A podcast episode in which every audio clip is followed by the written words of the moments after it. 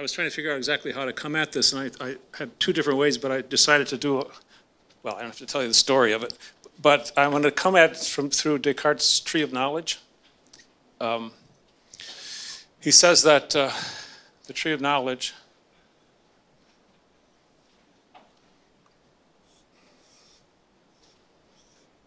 has its roots in metaphysics.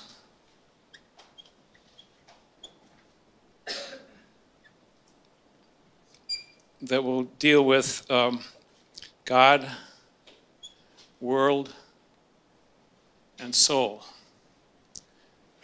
And he says in the meditations that you should do those so you can get past them, so you can pass the Jesuit censors, for one thing. Uh, and then go on to what's really important, because the, the, the trunk is physics. And the branches are mechanics, medicine, and morals.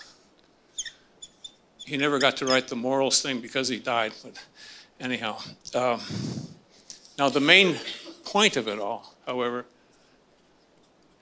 are the fruits. And the aim of it is to become lords and masters of nature. And that sets in motion the, the modern project, right? It's to conquer nature for human well being. Now, in Heidegger, this leads to the contemporary situation where the fundamental way of coming at things is established through what he calls the Gestell, mm, the term for skeleton or framework in some sense, right? So we approach things through the scientific framework, right? and everything has to fit within that context. That's, that's the reliable knowing, but it's essentially also technological and transformative. Right? So as we learn to manipulate nature through refined instrumentation, we learn to develop more refined instrumentation for conquering nature. So the conquest of nature is, is what it was what's after, and things are viewed as Bestand. Uh, Gegenstand, something's over against you. Bestand is translated typically standing reserve. The whole world is standing reserve for our projects, including people. And so, so this is the modern framework within which we automatically approach nature, approach reality, approach ourselves. The question Heidegger asks is what is the soil within which the tree is planted? And the soil is our being in the world.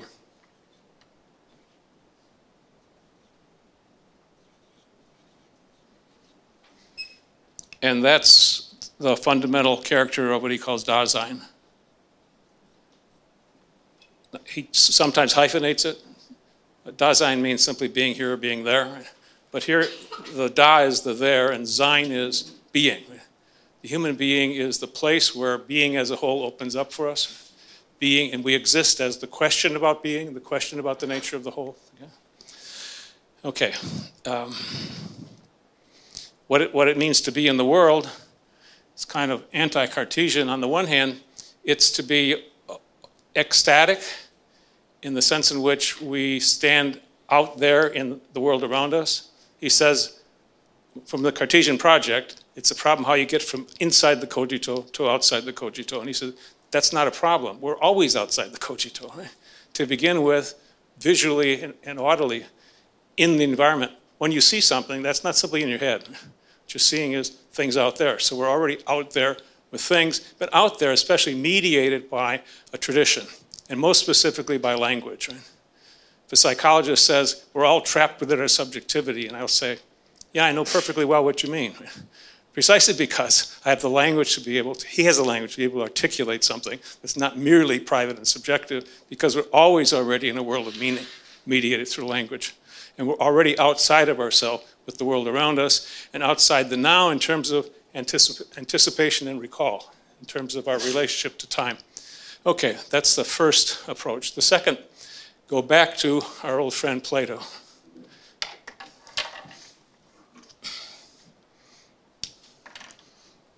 as Whitehead said, the history of Western thought is a series of footnotes on Plato.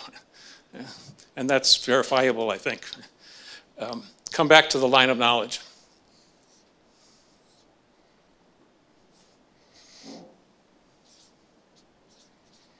Top of which is the good. Now, one of the functions of the good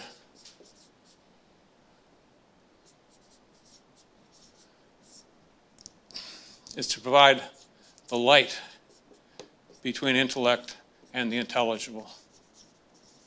If you remember, just as we can have the power of seeing and visible things, but no seeing unless there's a medium, namely light, so also we can have an intellect and the intelligibility of things, but no understanding unless there is an intellectual light. The term he uses for that is aletheia. And aletheia means truth. Uh, but, it, well, let me put this way. Truth, yeah, let me do that. Well, I hate to. Let's do it over here.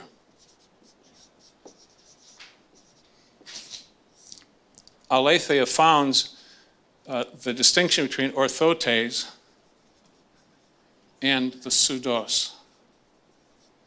That is the true and the false, right? The verifiable and the, the incorrect, the, the orthodox and, and the non orthodox in some sense, right? But what grounds it is this aletheia, which he translates in terms of its privative prefix as unconcealment. And he reads that historically. Historically, the fundamental framework within which we, we, we, we come at things changes over time. That's the historicity of our way of understanding being.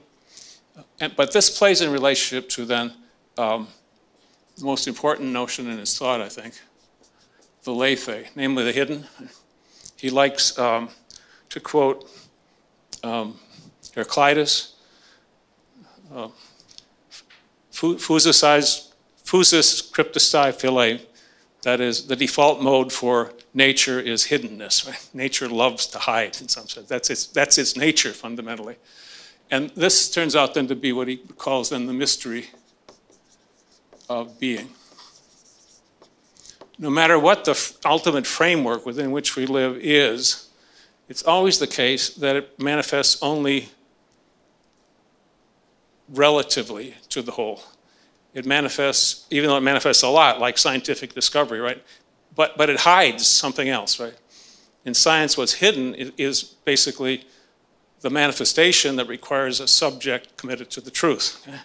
That's not what science attends to In fact, it tends to work in such a way that you reduce that subject to a matter of neural functions. okay. Um, so, what do we have here? We have uh, Dasein as being in the world. We have the lethe, we got aletheia, and those two modalities of uh, truth and falsity. Okay? Uh, come back here to, to the uh, uh, line of knowledge again. Um, so we have images, things, mathematical objects, and f- forms. And the expression for form is eidos. We'll come back to that. You have then a um, distinction between um, th- things and principles. This is called by Plato ousia, which is usually translated as um, being. And the, uh, the translation Heidegger gives, I'm translating this in English, is beingness.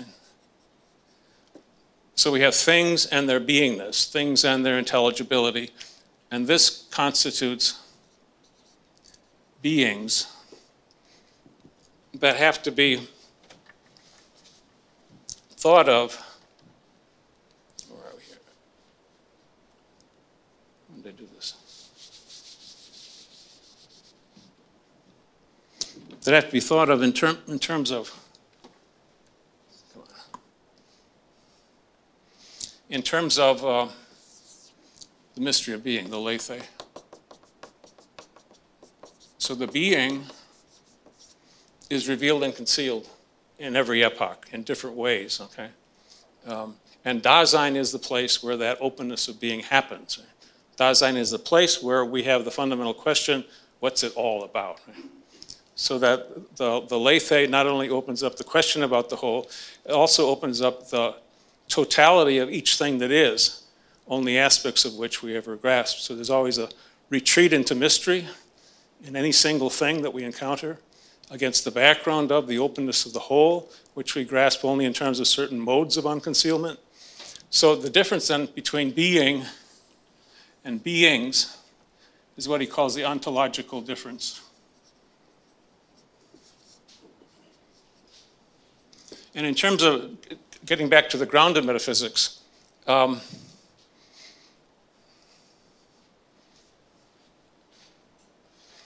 I just lost my train of thought. The ravages of old age. Um,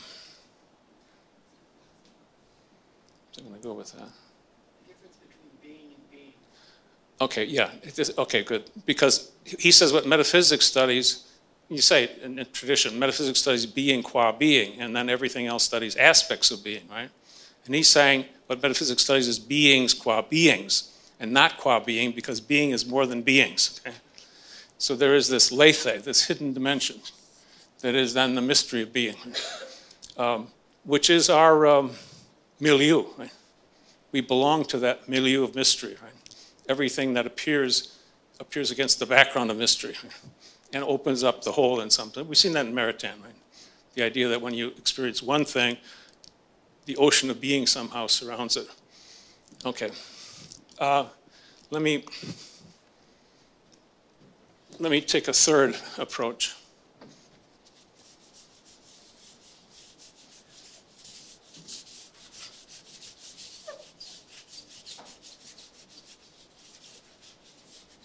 And that's in terms of Husserl and phenomenology.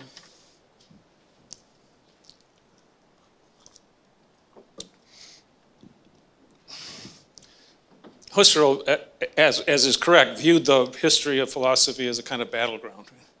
And most specifically at the time he was writing, between materialist reductionism and idealism.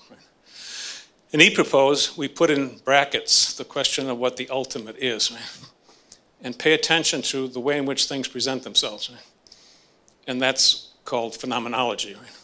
The study of the way in which appearing to human beings happens, not only sensorially, but also in terms of memory, in terms of imagination, in terms of intellectual insight into logic, metaphysics, etc.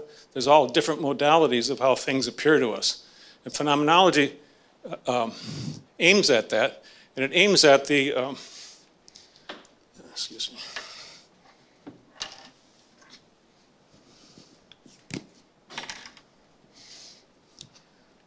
That's why I stuck this term in here. It, named, it aims at the eidetic. Phenomenology is a way of trying to get a hold of the various structures of the different kinds of objects and the different states of mind corresponding to them. So it's after the eidos. So you get then in Husserl the phenomenological reduction. which is based on what he calls bracketing.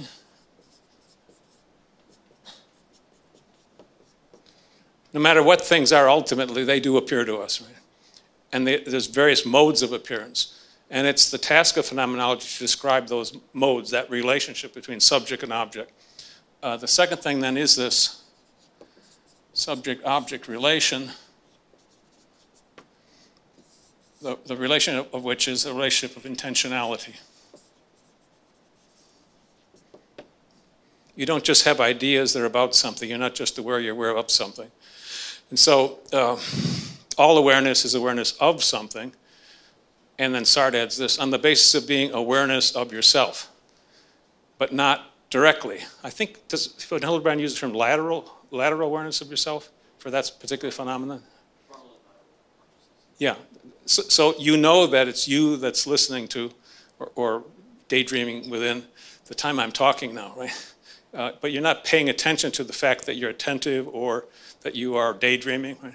You're paying attention to whatever your daydream is or whatever you're trying to get a hold of here. Right?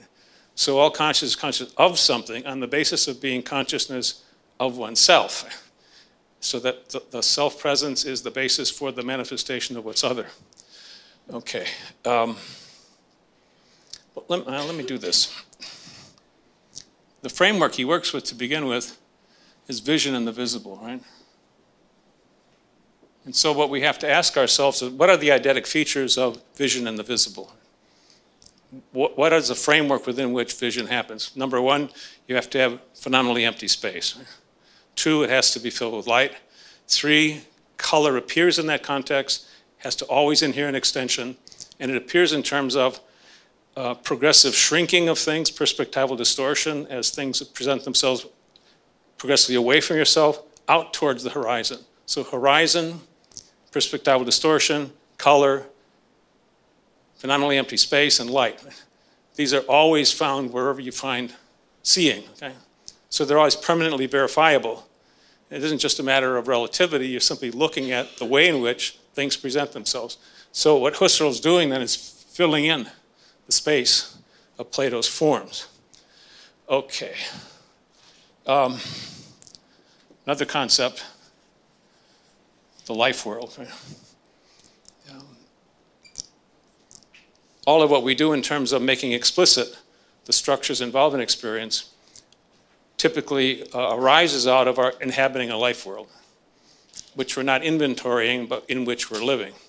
And one of the features of the life world is what he calls sedimentation.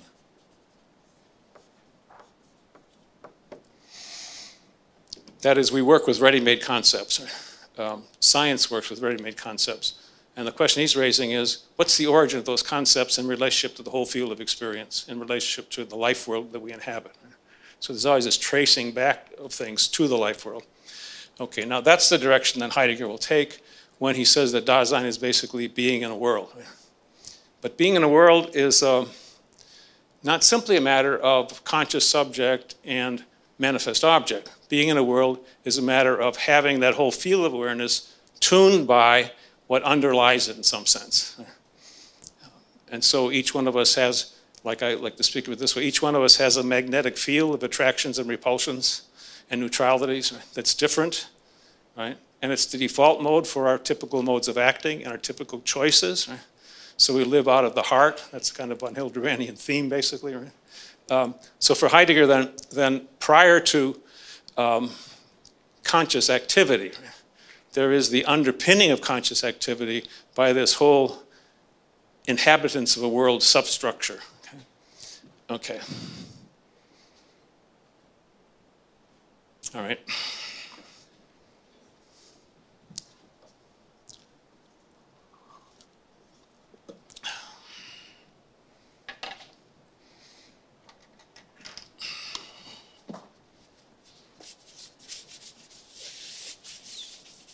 Boy, this doesn't erase very well. It's because I was using the wrong end of it.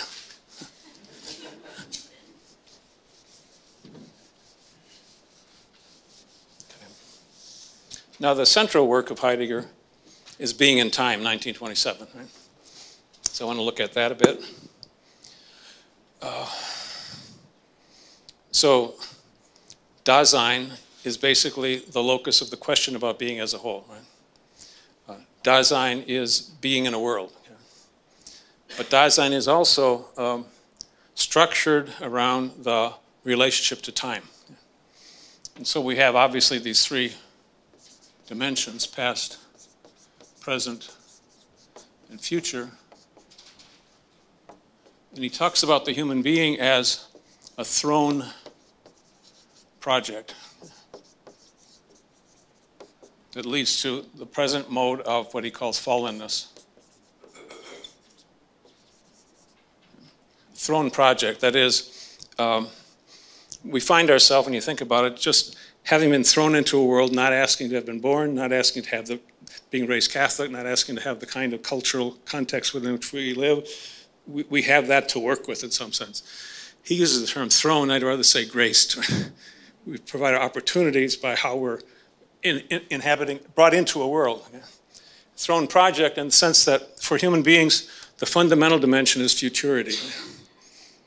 We see the meaning of what we're doing now in terms of the kind of project we have for our life. If you're interested in being, a, I tell this to my students, if your interest is basically being a plutocrat, taking metaphysics might not be part of what you're interested in. Uh, if you have a conversion experience, you might find metaphysics as well worthwhile exploring. So the, the, the, the, project turns out differently. Now, there are two modes of inhabiting a world, a temporal world, and one is usually called authentic, but that's, I think, not right because the opposite is inauthentic, and that sounds like phony, and that's not what he means. I'd rather translate this as uh, uh, unappropriated existence versus uh, appropriated. And this is the world of what he calls Das Man. The anonymous one, the they, they say this, one must do this, one must do that. And we live in that. There's nothing wrong with that. It's essential that, that we can't be without being unappropriated. Living off of a heritage that we don't appropriate. Uh, in fact, that's supposed to be the point of, of, confirmation, isn't it? To come back on a religion that you didn't accept on your own, to now commit yourself to it. Okay, now the three characteristics of the unappropriated relationship is with regard to the past, ambiguity. Uh, what's grounded, what's not grounded, uh, we simply say that which we've, we've heard, or they say in some sense, or you impute an authority.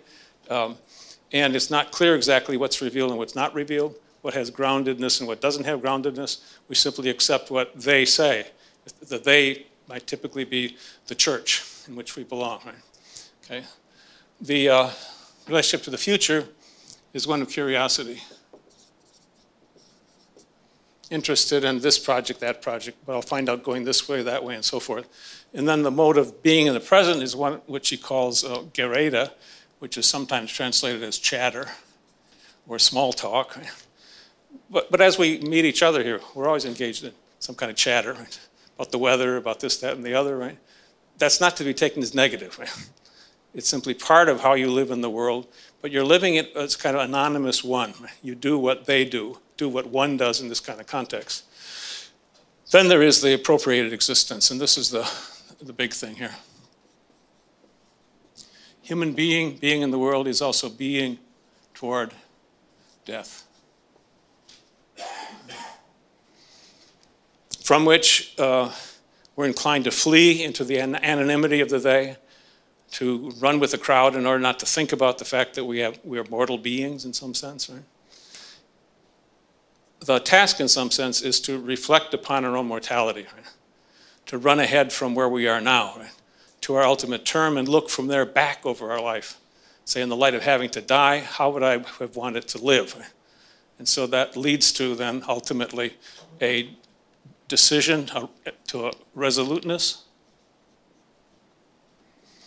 in uh, having our own life project that we commit ourselves to.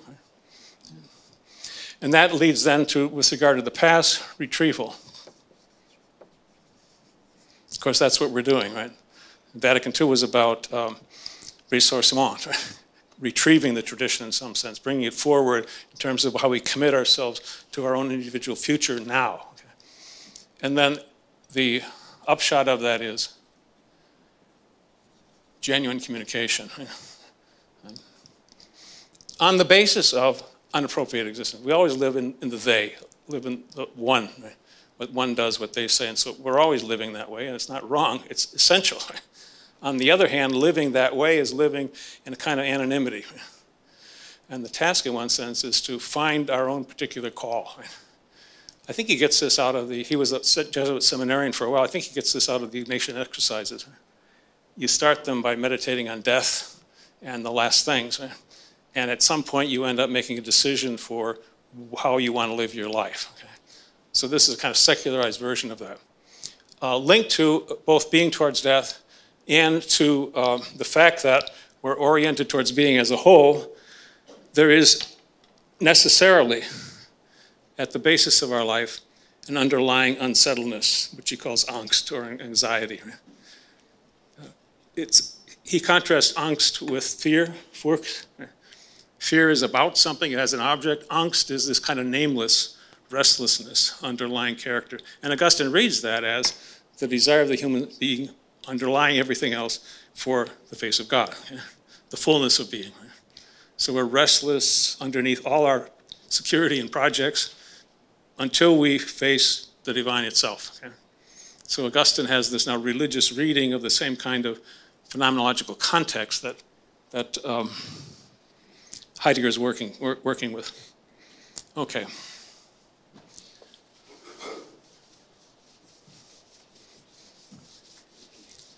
Let me add one more thing to the being in time, namely the notion of historicity. Being in time is not only living authentically or inauthentically, or, or appropriately and unappropriately, but it's also living out of a structuring of the world that is historically constituted. So there are changing fundamental frameworks within which we operate, which constitute the, big, the, the, the great, the large ground of history. Right? So we exist as historical animals, exist in such a way that we live off the inheritance of the past, but nonetheless live into the future and, and encounter other cultures that live differently because of the milieu within which they operate. All right. Now, I said that von Hildebrand uh, said that uh, we must make Heidegger's project our own. And Heidegger's project is to get underneath tree of knowledge again, to get underneath the way in which we're doing things in order to, to get a hold of the peculiar modality of being that's operating underneath all that. Okay? And that, that's linked to then two modes of thinking. One is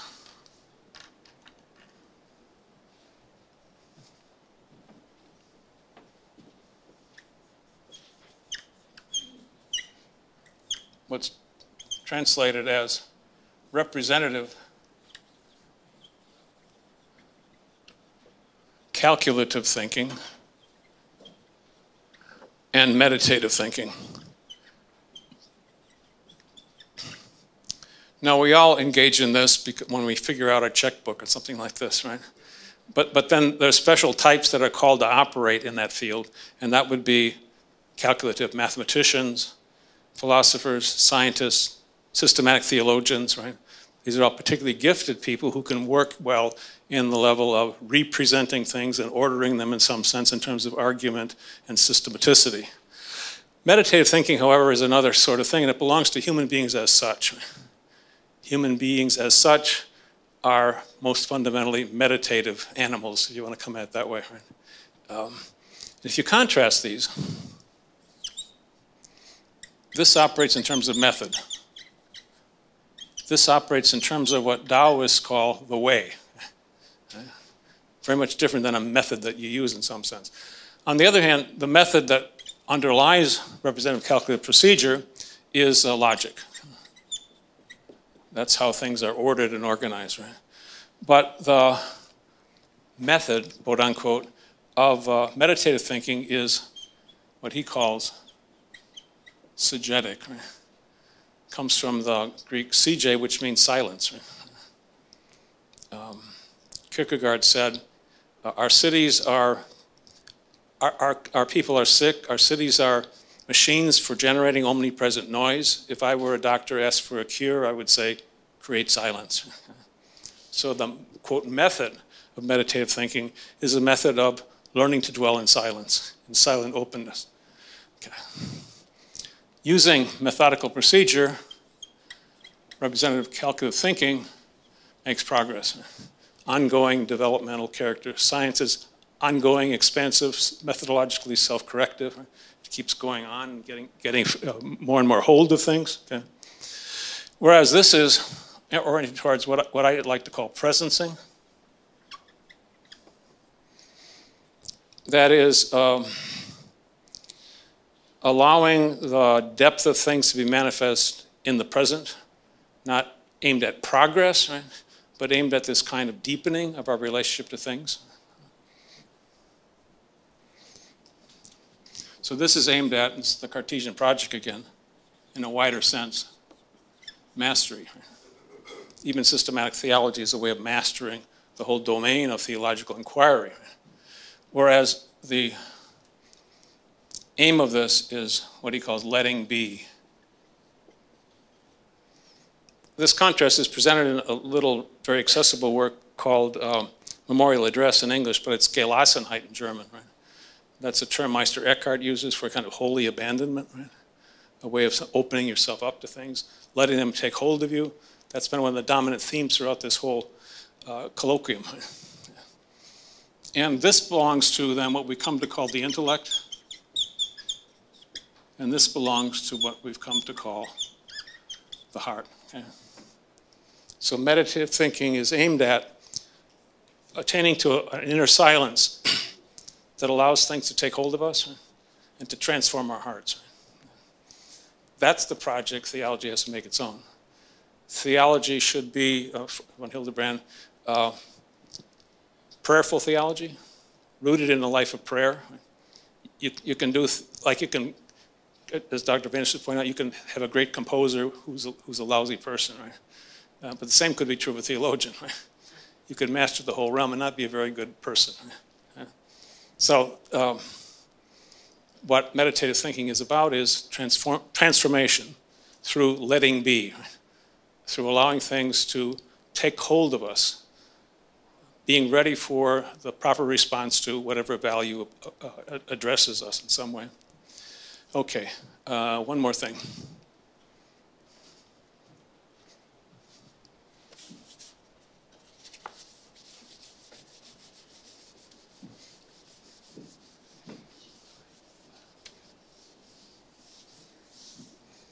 And, and that's the, the, the work called The Origin of the Work of Art.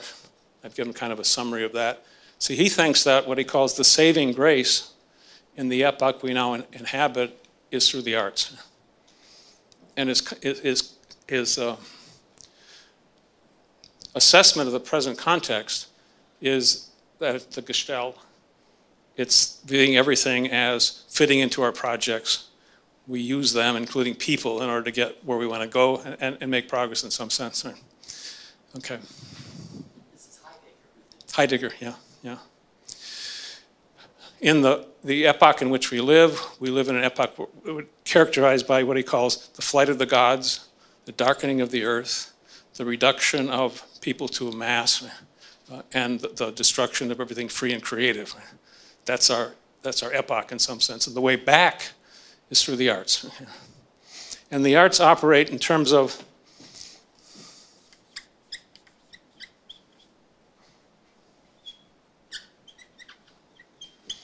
a tension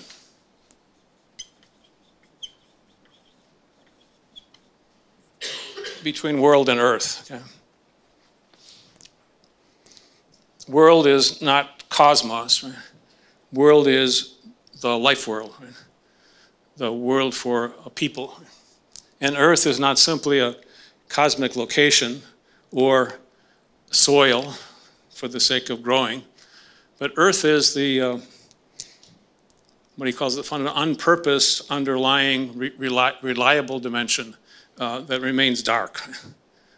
Earth, but Earth is darkness rising up in sensuousness. And world is openness rising out of the lethe in some way. Right? Um, and art takes place in the tension between these two poles. The dimension of earth is in the character of the, the use of the senses, right? The earthiness of sound in some sense, right? Uh, so that rema- that's the fundamental medium in, in such a way, however, that the colors, for example, do not remain simply subsidiary as they are in normal attention to things. He says in a painting, color shines, as it were, for the first time. That somehow the color enters not as a subsidiary, but in some sense as a focal element. And in the great work of art, what can happen is that there's so, he calls it this way, there's so much world space created that in it, the ordinary becomes extraordinary. That everything is bathed in the light of the kind of opening of a world for human dwelling that can happen in terms of the great work of art. Uh, when you move into his later work, he elaborates this a little more differently, following Hölderlin, and it is what he calls the play of the fourfold earth and sky, mortals and immortals.